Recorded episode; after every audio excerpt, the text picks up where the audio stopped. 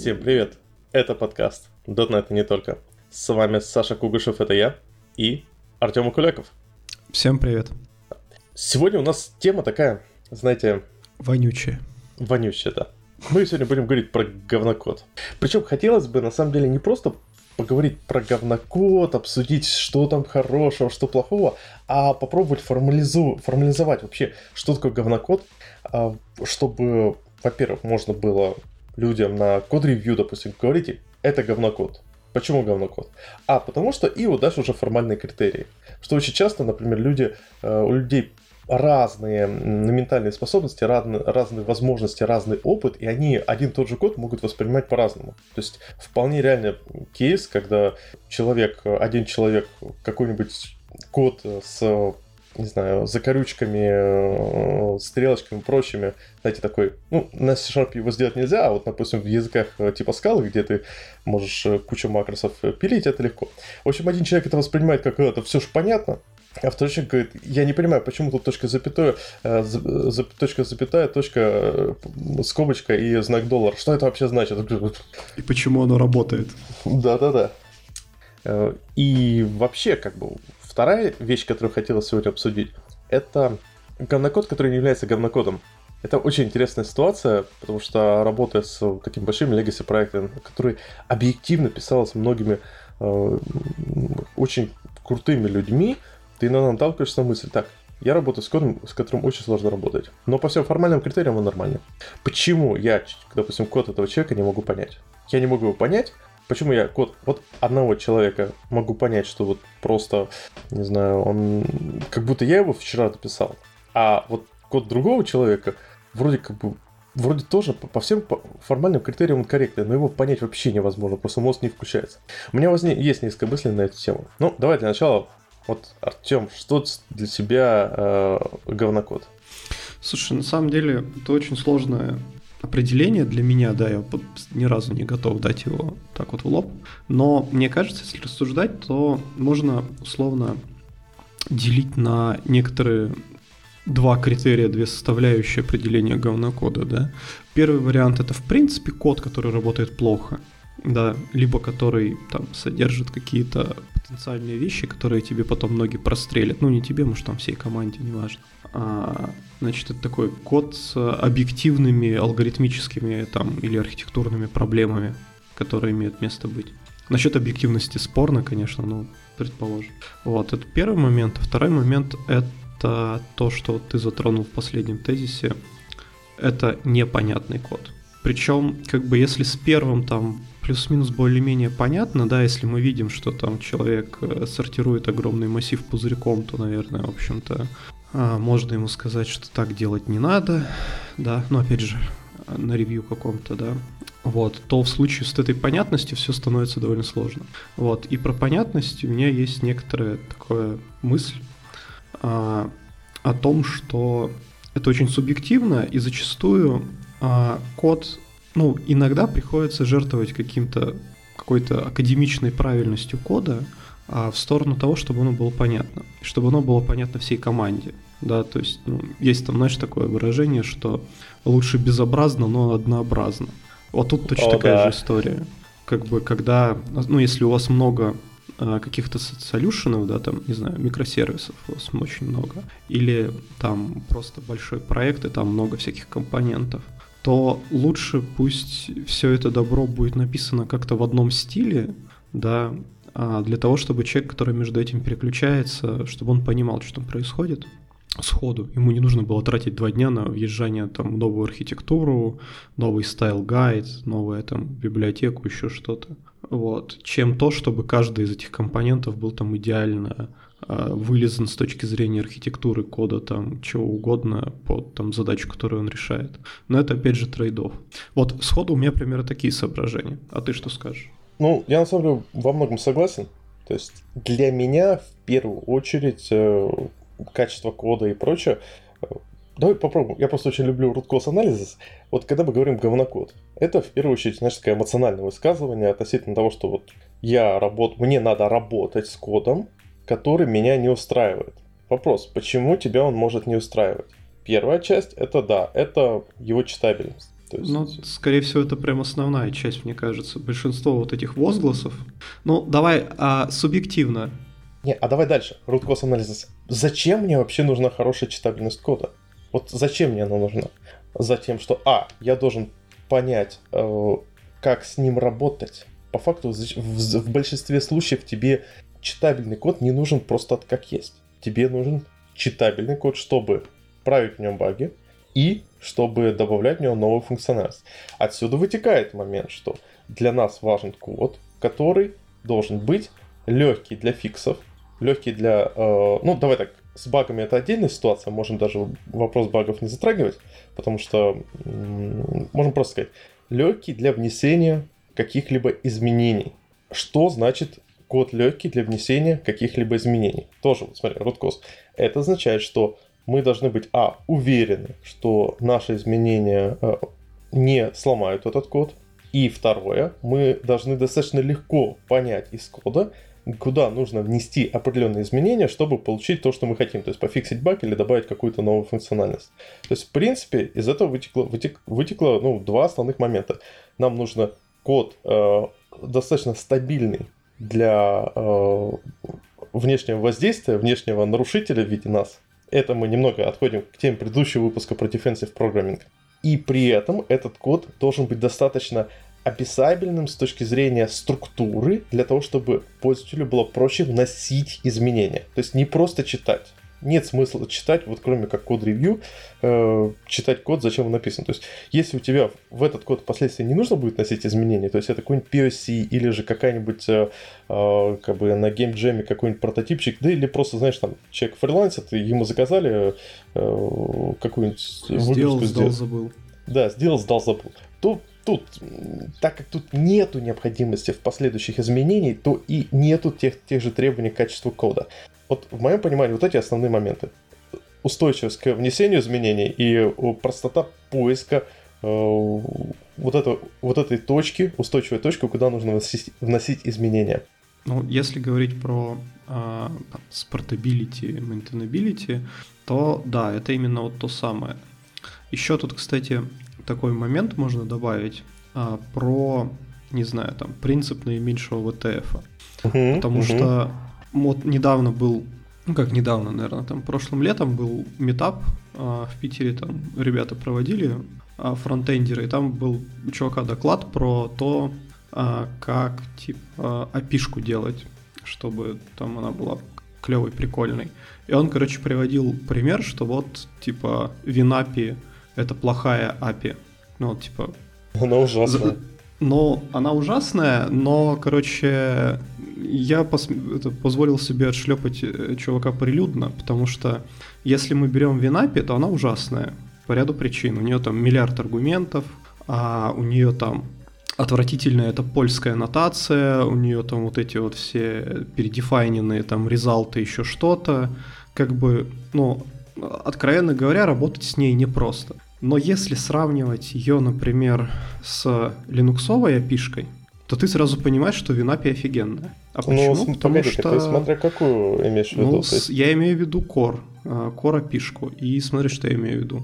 А, в линуксовой опишке есть такая функция IOCTRL, которая делает примерно все в зависимости от того, какие аргументы ты в нее всунешь. Да, и как бы вообще ни разу не очевидно, как этой ерундой пользоваться, и тебе нужно прочитать супер огромный мануал и очень-очень внимательно следить за всеми параметрами, потому что если ты, не дай бог, туда сунул не тот флаг, может произойти все что угодно, вплоть до открытия портала в ад. Вот. При этом в Винапе какой бы ужасный не был там вот API этот, ну вот визуально и как бы тяжело, какой бы монструозный он не был, там как бы одна функция делает примерно одну вещь, и почти всегда из названия этой функции ужасного, длинного, отвратительного названия, но тем не менее, тебе понятно, что она делает. И вот у меня, как бы, когда я еще ну, занимался таким вот э, нативным программированием, да, при работе с Винапи я всегда ругался и матерился, но у меня никогда не было вот этого VTF. Да, при этом, когда я работал с линуксовым API очень часто, особенно там то, что касалось распознавания образов, там видеокамер, там работы с этой всей фигней, и мне приходилось работать с этой вот IOCTRL и компания, да, у меня всегда был VTF. То есть ты что-то туда не передал, и ты просто сидишь, и ты в душе не понимаешь, господи боже, почему оно работает именно так? Вот, вот, вот что произошло? На самом деле это две разные философии, ведь э, сравни количество, вот давай, количество функций в WinAPI и количество функций в э, Linux, как бы, этих э, линуксовые. Это просто разные порядки. Ну, есть... да, и я, ну вот, мое скромное мнение состоит в том, что я лучше буду иметь большое количество функций, но каждая функция будет однозначно делать одну вещь. Я буду, ну, когда я ее вызываю, да, то я гарантированно получаю ну, какой-то один результат, он ожидаемый, и для меня нет удивлением, что вместо того, чтобы там подключить мне, а, там, не знаю, а, там получить какой-нибудь стрим с видео, с этой с веб-камеры, либо еще откуда-то, что я вместо этого там, не знаю, отключил себе клавиатуру вызовом этой функции. Вот как Но... бы мне это важнее.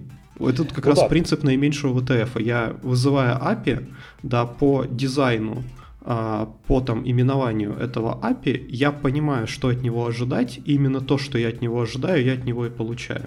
А это, кстати, очень интересный э, пример. Я для себя в свое время его, э, можно сказать, раскрыл, когда изучал, ну, опять же, после Android, в котором количество нативных функций просто бешеное, э, сравнивая с э, многими вещами, которые предоставляется тот же какой-нибудь ASP. Угу. Вопрос абстракции очень интересный, и для этого надо посмотреть на математику. Все говорят, что математика очень сложная наука, но при этом э, математика, она сама по себе достаточно логичная, и в целом по больнице, когда ты смотришь там какую-нибудь, например, теорию категорий. Ладно, теория категорий не такая сложная. Давай вот там теорию, ну, как же это называется?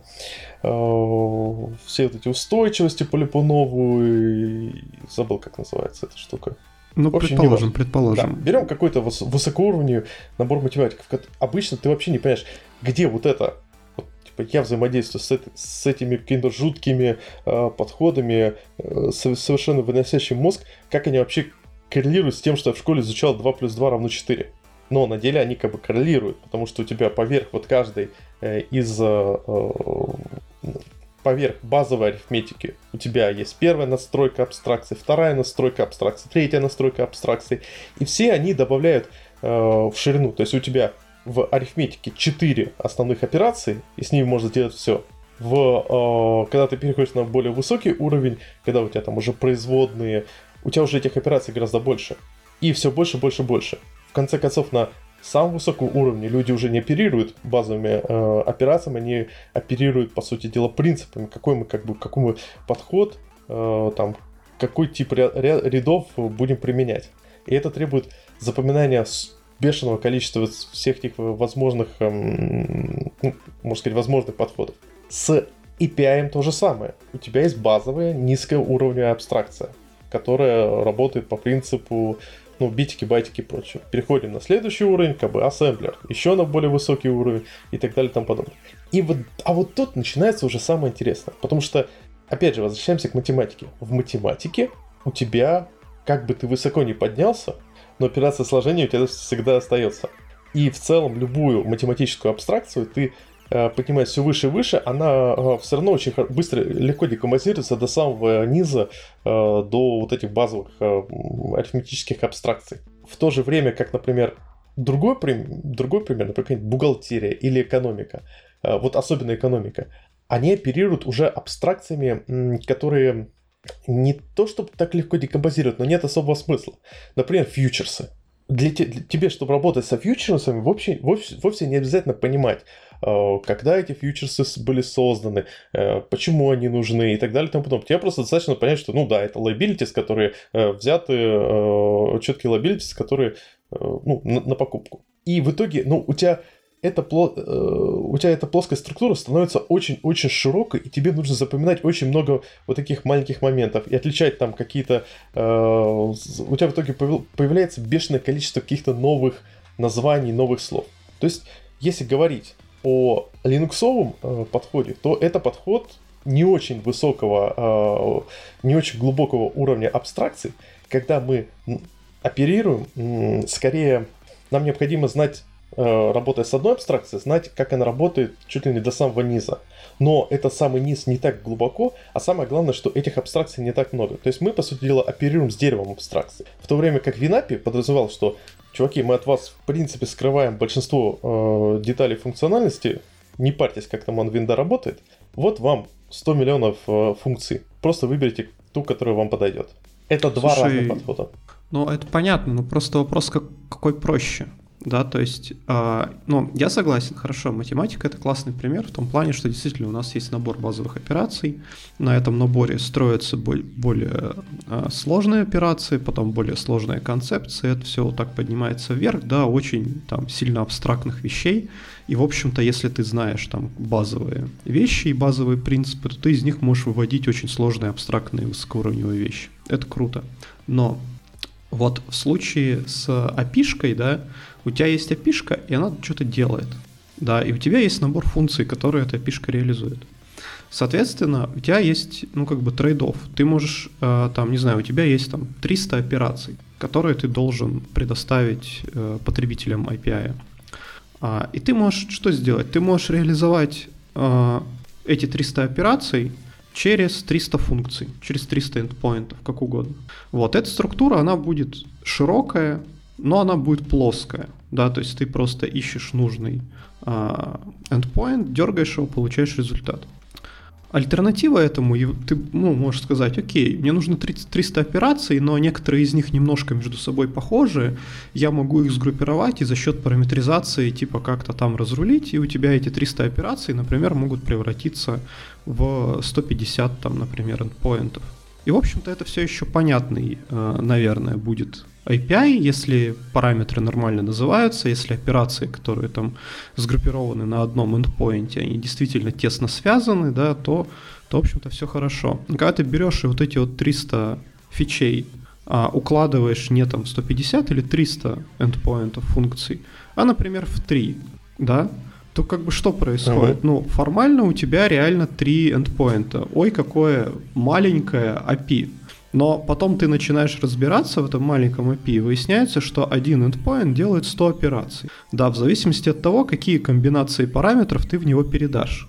И вот тут у тебя начинается просто когнитивный ад, потому что по факту-то операций все еще 300, но у тебя нету удобного к ним доступа, да, тебе нужно запомнить эти три эндпоинта, а еще запомнить кучу э, комбинаций параметров, и это может быть сложно. Да, то есть фактически очень сложно. Зависит.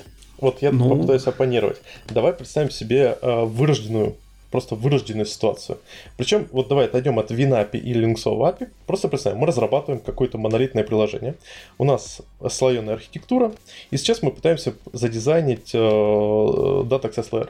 Мы красавчики, у нас все хорошо.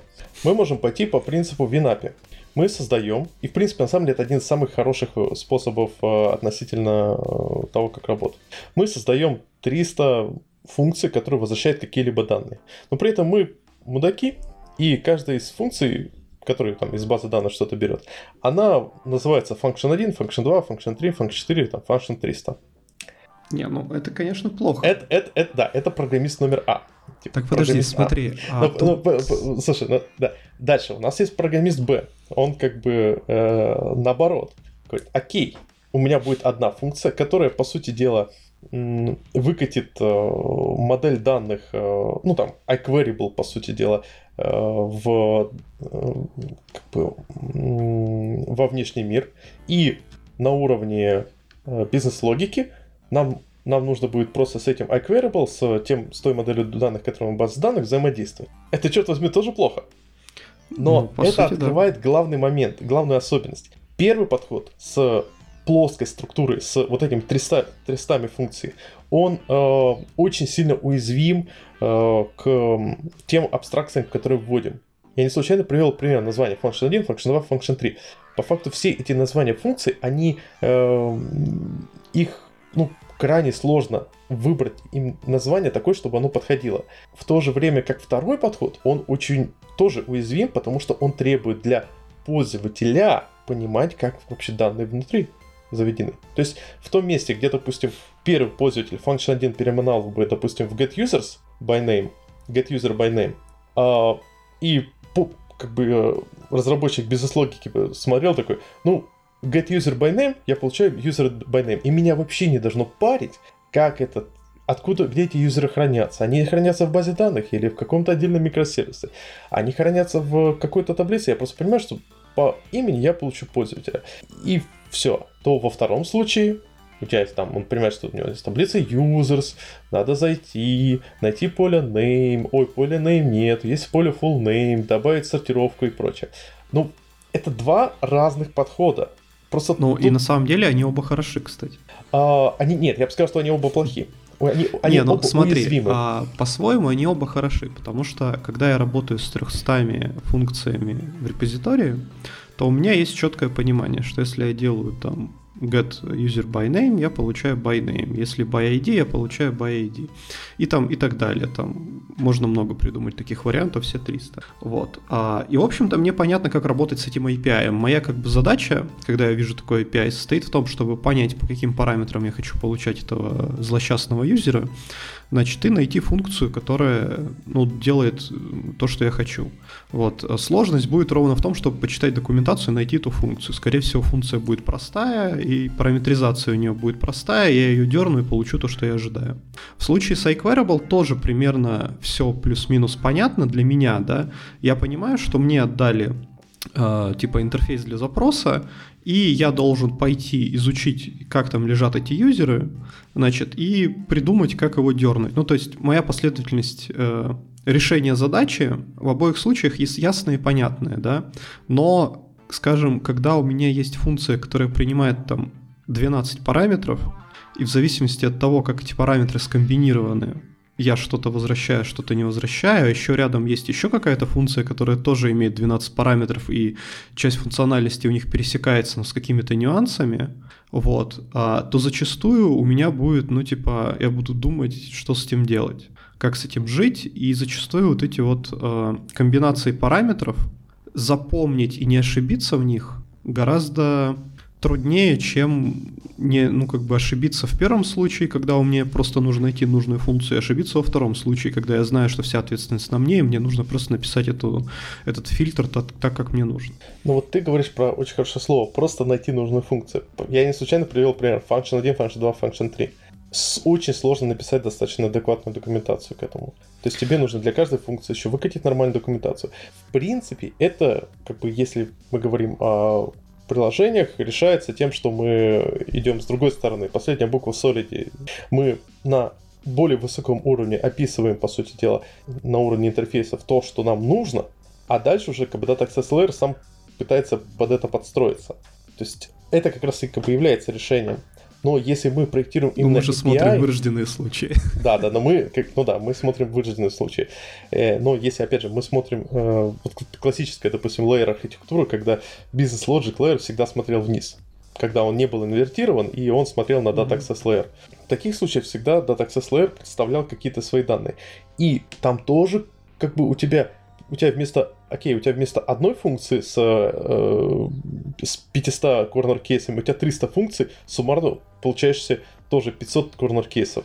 Ну, то есть я к тому, что сложность в этом очень большая, и я бы сказал, что это просто две разные э, философии относительно требований к пониманию того, с чем мы работаем. Самое главное, что вот это, когда мы говорим о втором пункте, у нас появляется дополнительное требование, что пользователь должен знать, как эта функция работает внутри знать на несколько уровней абстракции до самого низа. То есть, если мы iQueryable... Э, Подожди, смотри, но я же не должен этого знать. А, а почему? Что в этом плохого? Допустим, Linux э, философия Потому что говорит, я что не хочу знать. знать, как работает Linux изнутри, все его особенности ядра, оптимизации, то, как он работает с блочными устройствами, вот это все. Я как бы этот э, программист э, прикладного приложения. Я пишу какой-то, не знаю, там, Skype э, for Business только для Linux. И все, что я хочу, вот я просто хочу вызвать какую-то функцию и получить стрим с видеокамеры.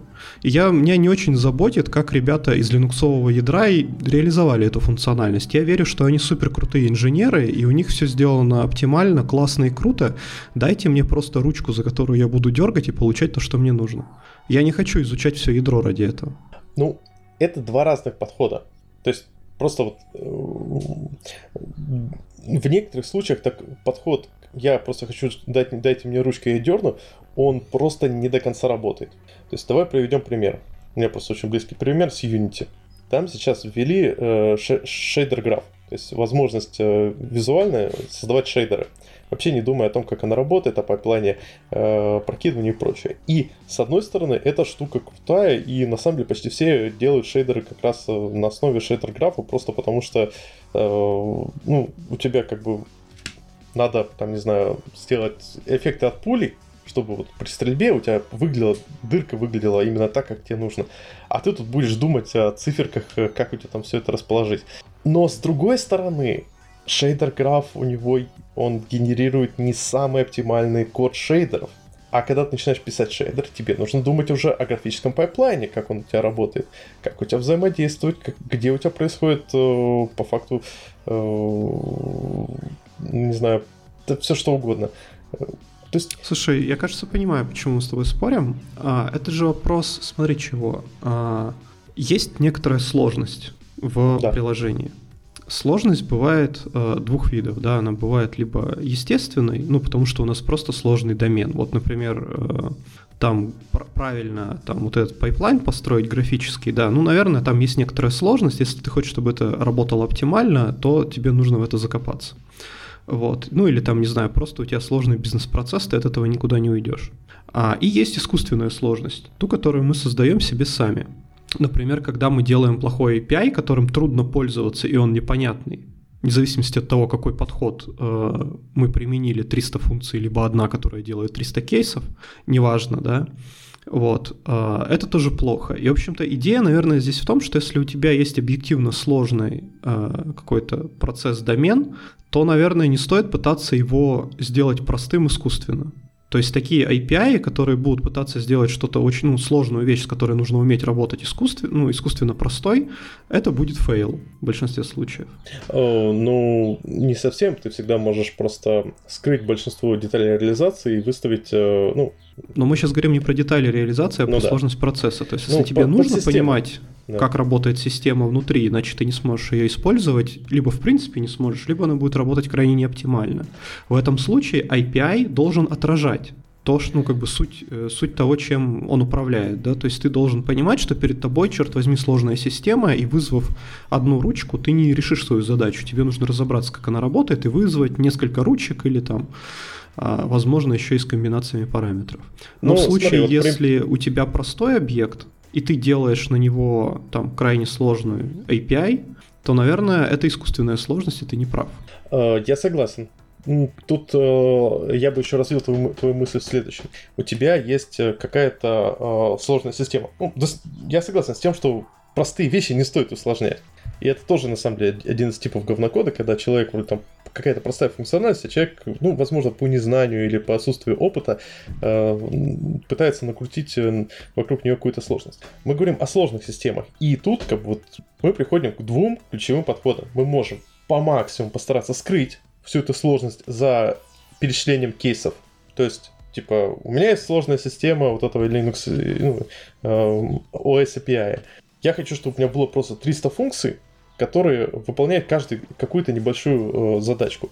Но в таком случае эту каждую функцию нужно правильно назвать, правильно э, параметризовать. И все равно чего-то нам может будет в конце концов не хватать. Но есть второй подход, когда мы, наоборот, вводим какую-то абстракцию, которая, с которой можно работать более-менее адекватно, но она требует понимания для пользователя того, как вообще работает вся операционная система. То есть у нас мы говорим либо про плоскость, о плоском подходе, либо о древовидном. И они все имеют право на жизнь. Потому что mm-hmm. тот же самый древовидный подход, он хорош чем? Э, тебе э, вовсе не нужно э, гуглить, сотни, читать тол- толстейшие книжки, ну, точнее, тебе вовсе не нужно сот- сотни часов тратить на Stack Overflow, тебе достаточно почитать парочку толстых книг о устройстве Linux ядра или там графического пайплайна и прочее, и ты уже будешь плюс-минус понимать, что там происходит under the hood. И самое главное, что вот эти древовидные данные, они лучше в голове сохраняются. Потому что э, каждая новая абстракция, она, ну это знаешь, как даты в исторических событий. Вот тебе легко запомнить, э, когда была битва при Пуате? Нет. Вот, и мне, я даже не помню. Я но, допустим, плохо с датами, в принципе. Да, ну, допустим, вот нормандское завоевание э, Британии, я тоже не помню. Я помню, что там тысяча какой-то, что-то там такое в самом начале. Но при этом, каким последствиям это привело, к истреблению каких людей, почему появилось э, нормально. То есть все последующие последствия э, именно нормандского заявля... завоевания Британии, они уже э, в голове остаются, потому что это, это посудило, ну, как бы linked-лист, а вот такие структуры в виде дерева linked-листа в голове лучше остаются. То есть тут я просто подвести хочу мысль, что плоская структура, она хороша, э, когда у тебя, есть, когда у тебя есть документация и эм, ну, более-менее оформленная документация, и когда эта плоская структура диктуется пользователем. Когда пользователь говорит, допустим, я хочу, чтобы вы мне сделали это, и разработчик API делает это конкретно под требования пользователя. То есть, по сути дела, когда требования пользователя очевидно. В твоем примере, да, действительно хотелось бы иметь api которая просто из видеокамеры передает стрим без всяких извращений. Но, как бы, когда мы вытаскиваем как инструмент, возможно, или когда у нас непонятны все требования пользователя, или что-то еще, нам куда, возможно, лучше будет предоставить какую-то очень открытую для, можно сказать, дырявую абстракцию, которая потребует для пользователя понимать, как работает система, которую мы пытаемся упростить, хотя бы на уровне ну, in general. Но при этом, как бы, да, с ней будет работать сложнее, просто прочитав API, но после того, как ты поймешь, как работает система, или же если ты переходишь с одной похожей системы на нашу систему, для тебя это уже будет совсем другое. То есть, например, э, для многих людей писать э, шейдеры на э, Unity, на Unreal, там как бы все-таки используются, насколько я знаю, разные языки с, раз, с разным синтаксисом, но в целом плюс-минус очень похожи. И разработчики на DirectX и OpenGL тоже подтверждают, что, в принципе, они, ну, там не, нету прям такой серьезной проблемы э, с пониманием, как э, перехода с одного же движка на другой. А сравни это с э, сложностью перехода с какого-нибудь, э, не знаю, э, с CRM от одной компании на CRM другой компании. То есть, сути, люди, которые пишут на Microsoft Dynamics, они на SAP просто так не смогут перейти. Им нужно, по сути, весь стек знаний своих обновлять. Слава богу, я не пишу на ERP-системах и CRM тоже не пишу, так что... Да, а это вырожденный как раз пример вот этого подхода с 300 функциями. Слушай, ну вот на самом деле я как-то не могу внутренне это все еще принять, потому что, ну, потому что мне кажется все же, что вот когда... Ладно, понимаешь, если у тебя есть древовидная структура, но она однотипная, да, ну типа она не сильно ветвистая, и там есть как бы какой-то порядок компонентов, то, наверное, да, действительно. У тебя есть базовые такая... законы. Тут такая... главный принцип, что у тебя есть... Э, ну, слушай, они не всегда есть. Ну, давай вот объективно. В сложных бизнес-процессах, которые вот хитро выкрученные, мы даже не говорим там сейчас про какое-то системное программирование, а просто про обычный бизнес, да, там очень часто бывают хитро вымученные истории. Вот. И когда ты я пытаешься эти хитро вымученные истории построить в дерево, да, ты, в общем-то, его, пост... ну, вот это дерево там компонентов, дерево процессов, ты его построишь. Но просто прикол в том, что у тебя не будет in general закона для этого дерева. То есть у тебя в зависимости от того, в каком узле ты находишься, нижележащие узлы и правила их там ветвления и там на набор их, он будет меняться. И ты не получишь там условно э, простенькое бинарное дерево, где ты, ну, все друг на друга похоже, все однотипно, и ты в каждом узле, ну, при, примерно знаешь, что ты увидишь ниже, выше, и, и все классно для тебя. Но в реальной жизни у тебя это может быть очень неструктурированная такая сеть, которая где-то связана, где-то не связана, и вот, ну, попробуй по этому походи. Да, я, я абсолютно согласен, но обрати внимание, э, как правило, вот core вещи, я не говорю про core бизнес, бизнес логики, я говорю про э, инструментарий, ядро инструментарий, они обычно очень строгие, строгие с точки зрения законов, по каким они работают.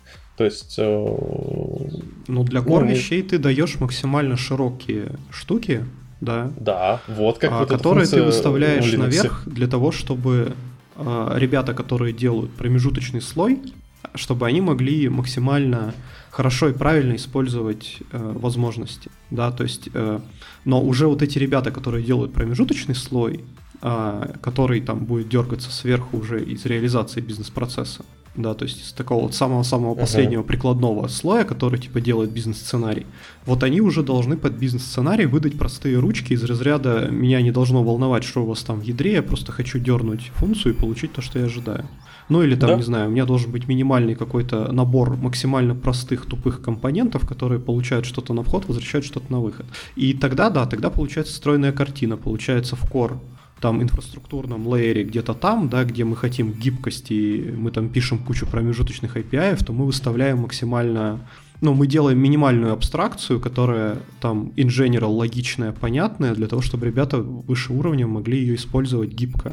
А чувакам, которые просто скриптуют бизнес-логику, по сути, да, мы им даем прям, типа, что-то очень простое. Труба, вход-выход, и, ребят, не напрягайте мозг, просто пишите, пишите бизнес-сценарий. Да, и это как раз э, Data Access Layer. То есть, по факту, вот этот супер генерализованный э, портал в ядро, это, ну, это SQL. Это вот когда мы э, пишем явно нативно SQL, вызываем там э, или через антифреймворк э, как-то работаем и прочее. А второй подход с э, вот этой трубой для людей, которые пишут бизнес-логику, это репозитории или какие-либо дата-провайдеры, все что угодно, все, что предоставляет к этому данные. А Data Access Layer это как раз вот эта прослойка тех, э, и те, кто пишет Data Access Layer, это те самые пацаны, которые э, смотрят в портал в ад SQL, да, и а портал бы, смотрит на них в ответ. Да, портал смотрит на них, и они как бы его адаптируют под бизнес-требования, потому что они смотрят и вниз, то есть э, в реализ... детали реализации, и наверх, в требования бизнеса. Окей, принципе, договорились. Да, Давай да. к говнокоду назад. Говнокоду, вот, говнокоду. Смотри. А на самом деле просто... Давай. Вот смотри, вот тебе приходит pull request на ревью. Вот на что ты в первую очередь обращаешь внимание? Вот что мимо тебя не сможет пройти? Вот ты скажешь, фу, ребята, так, так не делаем, не пропущу, никаких опрувов, ни за что. Слушай, не знаю, меня, если честно, э, я наверное, не очень хороший ревьюер. Я очень часто смотрю на код-ревью на какие-то такие, ну, базовые понимаемость кода. И не, я, знаешь, я не к сожалению, не из тех ревьюеров, которые начинают привязываться к именованию, э, к фигурным скобочкам, к код-стайлу. Я считаю, если как бы разработчику приятно делать фигурные скобочки для ифов, то пусть оставляет. Если разработчику нравится вара делать, то пусть оставляет. Если разработчику не нравится вара делать, то пусть оставляет. У меня есть свой подход, как бы я считаю, что приложение пытаться держать его в одном стиле долго, ну, просто невозможно. У тебя рано или поздно все равно будет э, Э, он варьироваться, поэтому лучше адаптироваться под разные стили. А если говорить про те вещи, которые обращаешь внимание, вот тут как раз, скажем так, я смотрю, стараюсь смотреть на абстракции и цикломатическую сложность в первую очередь. То есть идея в чем? Вот мы говорим про вот эти 300 функций. Когда, мы, когда человек пишет код, он все равно вводит абстракции. Причем, э, как правило, ну, хочешь не хочешь, человек вводит какие-то Э, зачастую необычные абстракции. И если ты при чтении этих абстракций нифига не понимаешь, что за ними лежит, то есть ты заходишь, смотришь на, на э, какое-нибудь название класса, а он называется DataPod. И ты mm-hmm. такой, горшочек с данными. Ха. Прикольно, заходишь внутрь, а там данных нету, и одни алгоритмы по обработке этих данных. Да. И ты такой, Это what the fuck? Да. С другой стороны, Э, если у тебя ты заходишь в какой-то класс, а там называется Finite State Machine э, э, или, допустим, Finite State Machine или, допустим, FSM Scena Manager, FSM Scena Loader. Ну, это просто вот в Unity сейчас заметил, что очень классно ложится на схему переключения сцен Finite State Machine подход, когда ты по факту в конечном автомате э, за счет э, управления транзишенами, ну, переходами и состоянием, ну, короче, состояние это загруженная сцена, а транзишн это переключение, и ты можешь очень классно эти балансировать. Это другой подход, потому что а, конечный автомат это известная абстракция. Человек, когда видит что-то там, финит стоит машин, что-то там, он понимает, что, ну, я более-менее понимаю, что за ним стоит. То есть я в первую очередь фокусируюсь на том, чтобы э, абстракции были понятны, и в первую очередь они были понятны не из соображений, что, ну, логично, что дата-под это какой-то горшочек, мы в него складываем, как бы вот, вот мы складываем туда данные и держим. Ну, это какой-то бред. Ты где это слово датапод видел? Я сейчас его из, из головы придумал, потому что вот у меня перед глазами горшочек с цветами. Правильно я считаю подход, когда человек эти абстракции берет откуда из известных источников. То есть, опять же, хороший пример этот. Finite State Machine.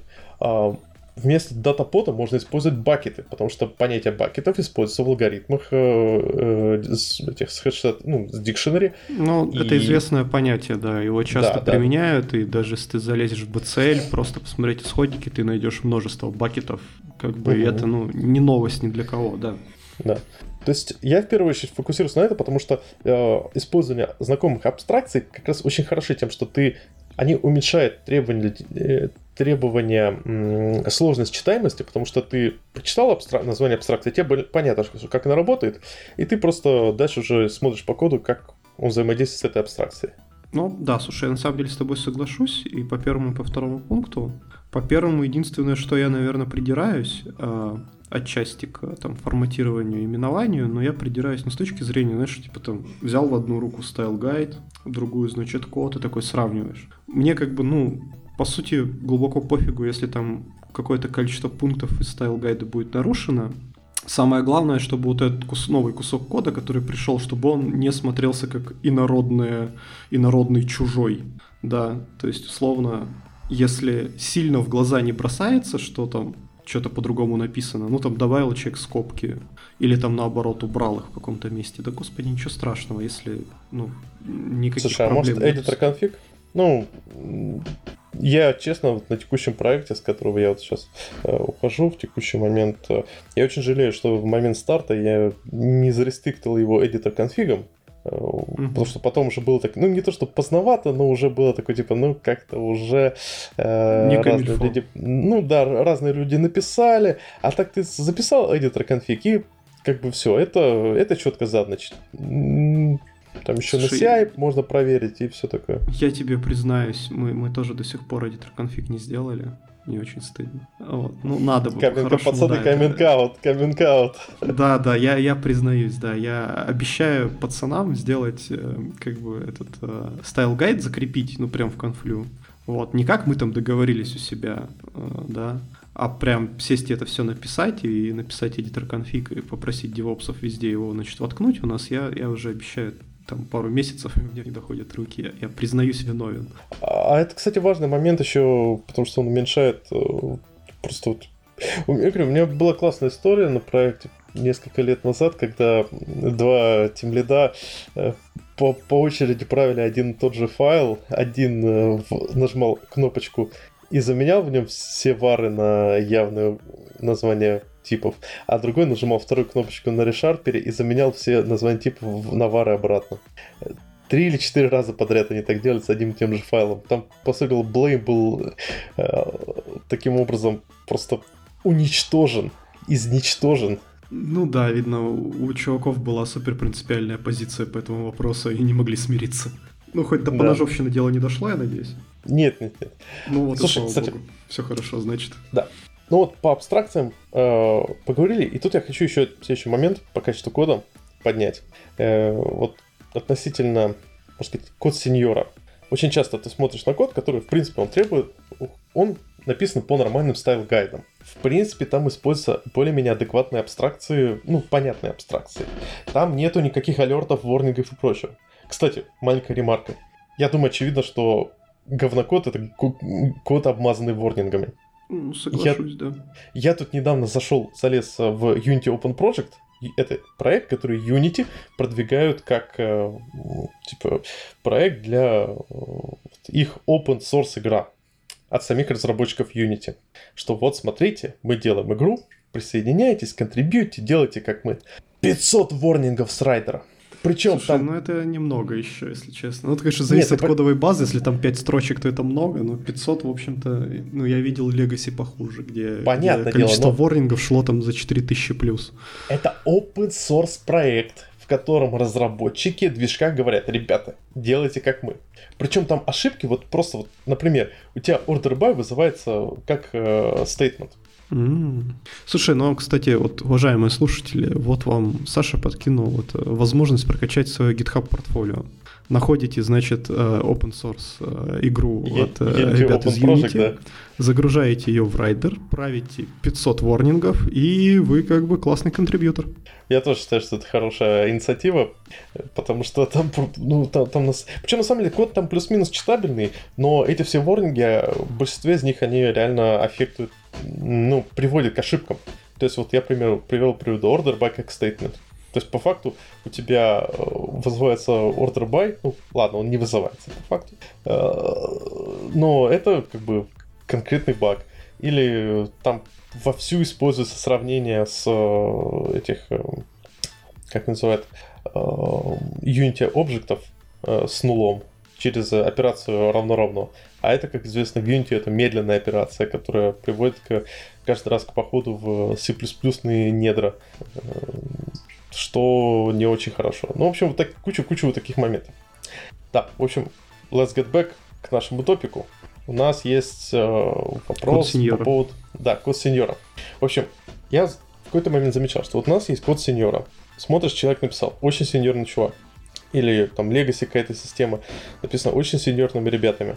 Вроде круто, но ни, ничего не понятно. Вроде абстракции понятны, Ничего, но потом просто не понимаешь. Потом я начал думать, почему я не понимаю этот код. И кажется, я осознал.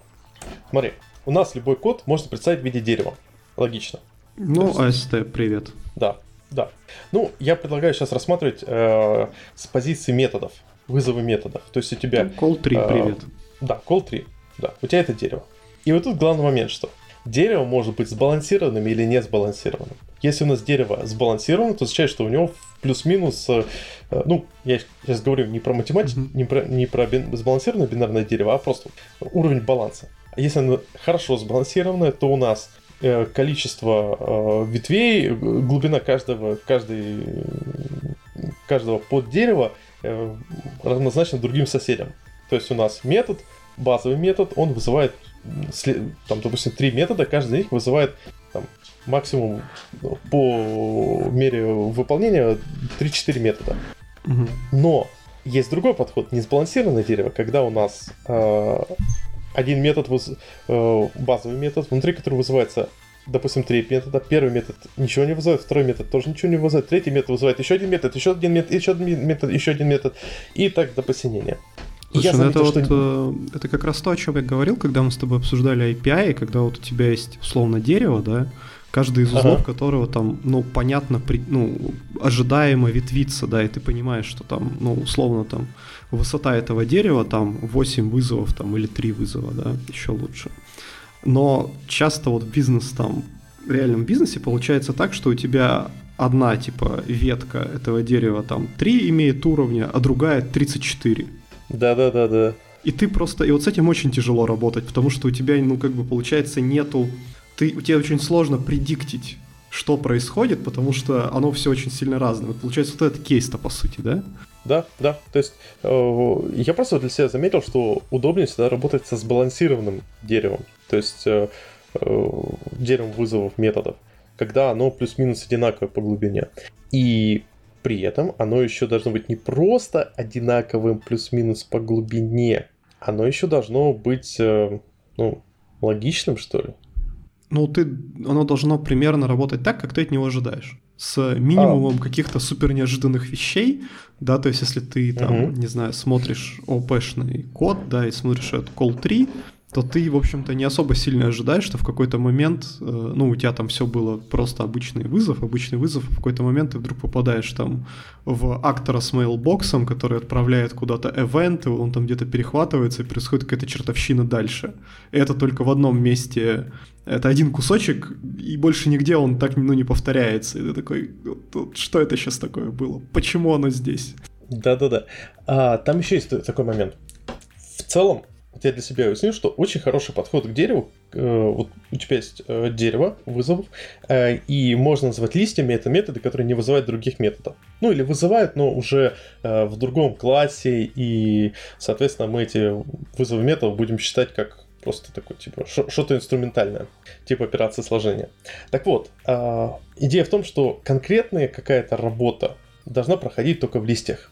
В ветвях, в узлах дерева должны проходить только, ну, максимум какие-то ифы, которые показывают ветвление на другие части. То есть, например, операция сложения, математика какая-то, вызовы функций с других сервисов и прочее, они все должны проходить в листьях. Это тоже сильно упрощает э, чтение, потому что ты уже явно смотришь, что у тебя сбалансированное дерево, по которому э, ты сначала вот смотр, изучаешь, как у тебя идет пайплайн, процесс, по сути дела, э, выполнения работы, а потом заходишь в метод, в котором уже происходит основная работа. И он уже не участвует в пайплайне, он является как бы независимым от этого. Ну, да, согласен, согласен. Вот. А еще, кстати, по поводу сеньорного кода и говнокода. А, знаешь, у меня в последнее время происходит такое искажение ментальное, да, что знаешь, раньше, когда ты смотришь на что-то на говнокод, ты такой сразу думаешь, а, говнокод, detected. Кто это написал? Найти, отшлепать. Ой, вот. это я. Да, то теперь, короче, когда я смотрю на говнокод, то я такой думаю, а почему он такой? Типа... О, добро пожаловать в наш мир. Да, типа не найти отшлепать, а, а вот почему оно такое получилось? Потому что у меня было несколько кейсов в жизни, когда условно ты такой видишь что-то, и такой, ага, короче, криворукий говнокодер detected, надо пойти, короче, отшлепать. Ищешь, значит, по гиту, кто это сделал, а, находишь тому чуваку, приходишь к нему такой и говоришь, типа, Вася, какого черта? И Вася такой тебе, ну, как тебе сказать, вот, короче, у нас есть, типа, старая архитектура, вот у нас есть, короче, бизнес-хотелка, вот у нас есть ограничения А, Б, С, Д, Е, короче, я два дня думал, написал вот это говно, короче, и не могу придумать ничего лучше, если сможешь, придумай. И ты такой, да я сейчас, типа, знаешь, такой, да-да-да, решу. Да, да, да. И такой, знаешь, что 10 минут, 15, и такой, а может он такой и плохой уж этот код, короче, и уходишь уже, и уже как бы никого шлепать не хочется. Поэтому очень часто, на самом деле, ну, на самом деле говнокод не всегда является говнокодом. Иногда просто у вас херовые бизнес-процессы из-за этого. Ну, из-за этого такой код, сорян. А вот по этой причине что я считаю, что должны быть э, более-менее четкие э, формализация, формальное описание говнокода. То есть смотри, что мы описали? Абстракции, понятная абстракция. Понятная абстракция — это те, которые используются в литературе, которые описаны в литературе, на которых можно ссылаться, или же это как правильно написал, это абстракция бизнеса. Тут уже мы идем к Domain Driven Design и Ubiquitous Language. То есть Знаешь, я есть... тут э, могу тебя немножко поправить, потому что даже не поправить, дополнить. Это должна быть та абстракция, которая понятна всей команде. Потому что, point. условно, если ты такой классный чувак и наизусть прочитал там какую-нибудь алгоритмическую книгу и начал везде влепливать там случайный бор структуры данных, да, то ты как бы, конечно, молодец. И в литературе, конечно, есть этот термин, но ну, твоя команда да. тебе спасибо не скажет за это. И, кстати, э, есть наоборот. Иногда команда придумывает локальный какой-то, ну, типа, не знаю, абстракцию свою, и вот они все знают, что это такое. Ну и, в принципе, может быть, это не так уж и плохо, если ты используешь там это наименование или эту абстракцию. Если все вот в команде знают, как с этим работать, что это такое, то может быть и нормально. Да, это правильно, это хороший подход. Э, тут, тут нужен баланс. То есть э, для этого и проводится код-ревью, когда на код-ревью человек, возможно, придумал какую-то абстракцию, дата-под, и все таки блин, а прикольно. И да, я понимаю, что это горшочек, в который я кладу данные, и он мне, они у меня там хранятся, а потом я их забираю, они там... Э, э, и горшочек, если что... Да, да, да, да, варятся данные, то есть они там у меня потихоньку обрабатываются. Смотри, мы уже придумали паттерн, такой датапод, который ты складываешь туда данные, и они начинают потихоньку вариться там. И как только они как бы в, заканчиваются, они начинают выливаться, и, вы, выкипать из горшочка э, в виде ивентов на какой-то остальной... И у тебя как бы разница ивентик, что типа данные готовы, и ты на него подвис... подвисаешь. Знаешь, вот, вот, вот смотри, вот, тебе... вот смотри, тебе надо сделать задачку. А, запустить какой-то бэкграунд, э, бэкграунд-джобу, которая будет подготавливать данные. То есть тебе нужно, чтобы э, закидывать э, пачки данных в какой-то объект, э, чтобы он их ну, готовил, там, процессил куда-то на фоне, там, возможно, там в фоновом потоке, минимально грузя основной ЦПУ, и потом, как бы, как ивент, э, что все готово, э, и все такое. Вот как бы ты назвал этот, этот класс? Слушай, ну вот после нашего разговора я уже однозначно назову его датапод. Да. Вот, вот, все, мы придумали новый паттерн. Да. Уважаемые слушатели, пользуйтесь на здоровье. Да. Вот. То есть первое, четкое понятие это неизвестная абстракция. Вторая это дерево и листья. То есть баланс, стараться делать с дерева балансированным или не очень глубоким в любом случае.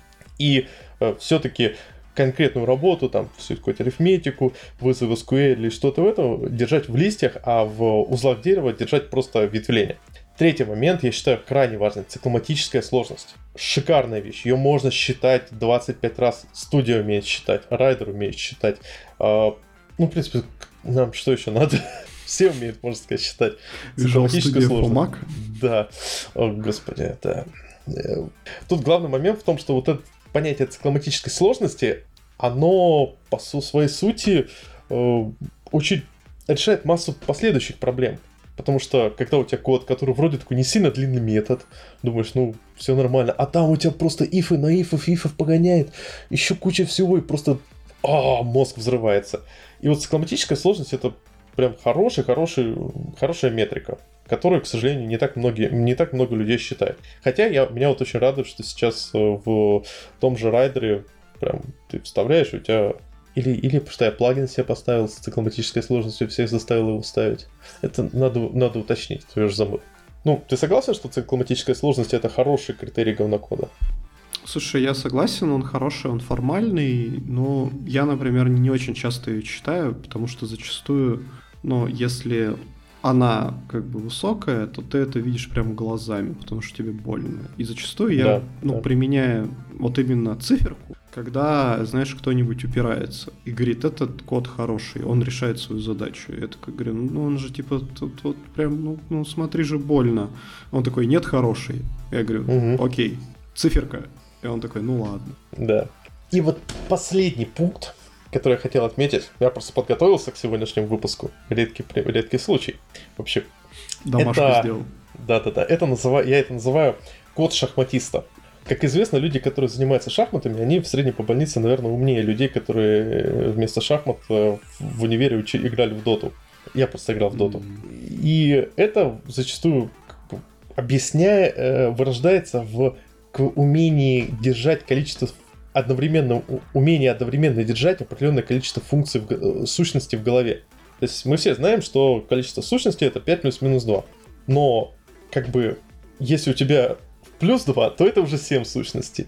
А если минус 2, то это 3 сущности. Или, по-моему, 7 плюс минус 2. Ну, что-то в этом духе. Главный момент, что если у тебя, в, у тебя есть функция, в которой ты начинаешь оперировать 10 переменными, это очень тяжело считать я помню, просто холиварил с э, архитектором, точнее, с чиф-инженером нашим, он говорил, да все понятно. Я говорю, в смысле понятно? У нас вся команда не может с этим работать. Они говорят, что просто вообще непонятный код. Они, не, они как бы не могут предсказать, как с ним взаимодействовать, э, потому что там в одном методе используется э, чуть ли 15 или 20 готовых сущностей. Он говорит, да все понятно. Отличный, адекватный, правильный, понятный код. Что там непонятного? Типа, да, потому что ты в шахматы играешь на, гроссмейстер, на гроссмейстерском уровне. Для тебя вот такое количество э, ветвлений заталкивать в голову это не проблема. Такое количество вещей держать в голову, чтобы понять, как работает функция, не проблема. А для нас, обычных раб- рабочих и крестьян, это может быть серьезная проблема. То есть, в моем понимании, код, он должен, хороший код, он должен быть э, таким, чтобы его мог читать э, не знаю, бывший гошник. Неплохо ты набросил. А... а, кстати, это на самом деле большая проблема. Сейчас очень много людей идут э, в Go как первый язык, и с учетом того, что Go он очень мало, э, скажем так, э, похож на Java, на C-Sharp, на, ну, можно сказать, мейнстримовые языки прошлого, то, мне кажется, у ребят будут серьезные проблемы впоследствии для перехода на другие языки. Ну, то есть я это такой небольшой топик, я просто для себя заметил. Из-за того, что у меня не было нормального C++ бэкграунда, я до сих пор как бы не понимаю хорошо, не умею работать с темплейтами сишными, ну, C++. А это как бы, извините, как бы C++. Я тебе открою маленькую тайну, как человек, у которого был сишный бэкграунд довольно долгий. А, я тоже не умею с ними работать, потому что они просто очень сложные. Да. И все. Ну, как бы в наивном использовании они простые, как 3 копейки, но когда что-то там кто, такое кто начинается уже наивным? хитренькое, хитренькое, то там прям, ну, как бы очень много вещей нужно... То есть вот сейчас я уже вообще как бы не помню все эти фишки, хотя раньше я там сидел, разбирался, разучивал их. Вот, но время прошло и все, теперь это просто какая-то магия, оно работает пожалуйста. Можно без меня. А, так вот, кстати, ну, к вопросу о, о коде шахматиста, я просто недавно смотрел там очередной выпуск Дудя, там был какой-то чувак-акционист, вот, э, который там занимается этим искусством, да, акционизмом.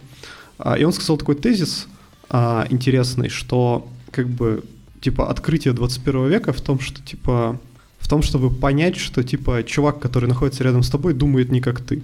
Ну, что мы, типа, все разные. Да, ну, то есть, ну, там был, как бы, там разговор был в концепте, типа, diversity, там, а, там вот а, а, люди там с разной ориентацией, там, разным цветом кожи, да, и вот он говорил, что следующий этап, это не когда мы, типа, перестаем замечать в людях там цвет кожи там или еще что-то и там говорим, что это нормально, да. А следующий этап это когда мы понимаем, что рядом с тобой находящийся белый как гетеросексуальный человек может просто думать по-другому, там с другой скоростью, и он может просто не, не понимать тех вещей, которые супер очевидны для тебя. Вот это вот, ну, действительно такая мысль, которая меня зацепила, в то, что человек, который рядом с тобой находится, он не обязан думать так же, как ты. Вот он вообще не обязан, это не его проблема. И твоя проблема на самом деле, ну, общаться с ним, если ты хочешь с ним общаться, то донести ему свои мысли так, чтобы он понял. Это можно ну, спроецировать на код. Да? Когда ты работаешь в команде, а не пилишь для себя пет-проект, то зачастую как бы вы должны, ну вот всей командой выровнять ваш уровень понимания и написания кода так, чтобы, ну, конечно, там будут расхождения, там где-то получше код, где-то похуже, там, или посложнее, попроще. Не будем употреблять лучше, хуже, просто где-то посложнее, где-то попроще, да, но все его должны понимать. Да. И вот эти вот истории, когда я типа такой Д'Артаньян, олимпиадный программист, сейчас как нафигачу вам супер оптимальный код, ну, ну это просто не работает, потому что ну, потому что, потому что люди вокруг тебя не обязаны быть все олимпиадниками. Ну, как бы извини. И, и ты должен принимать это в расчет. Да, отличные слова. Слушай, я думаю, пора подбивать бабки, потому что мы уже мы, мы сделали саммари. Чувак, мы за, практически за час смогли реально формализовать говнокод.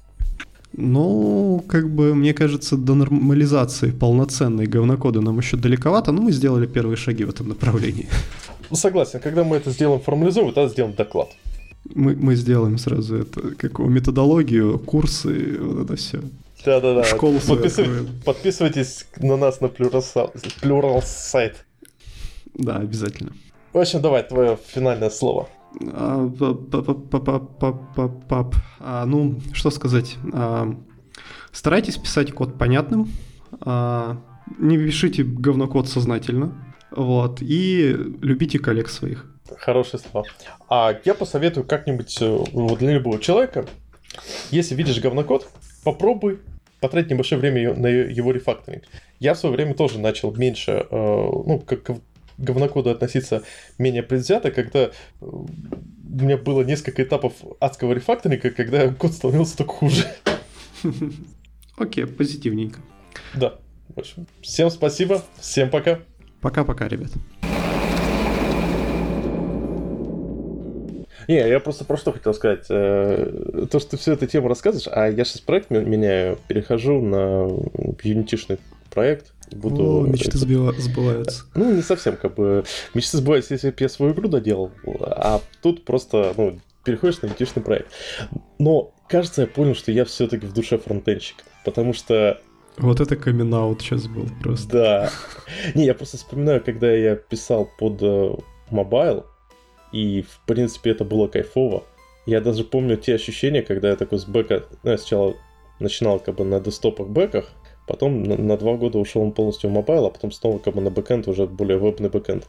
И я просто помню, знаешь, такое ощущение, когда ты переходишь на э, десктоп на вебный бэкэнд, э, точнее на мобайл, и такой, блин, как тут все по-другому, и оно клевенькое.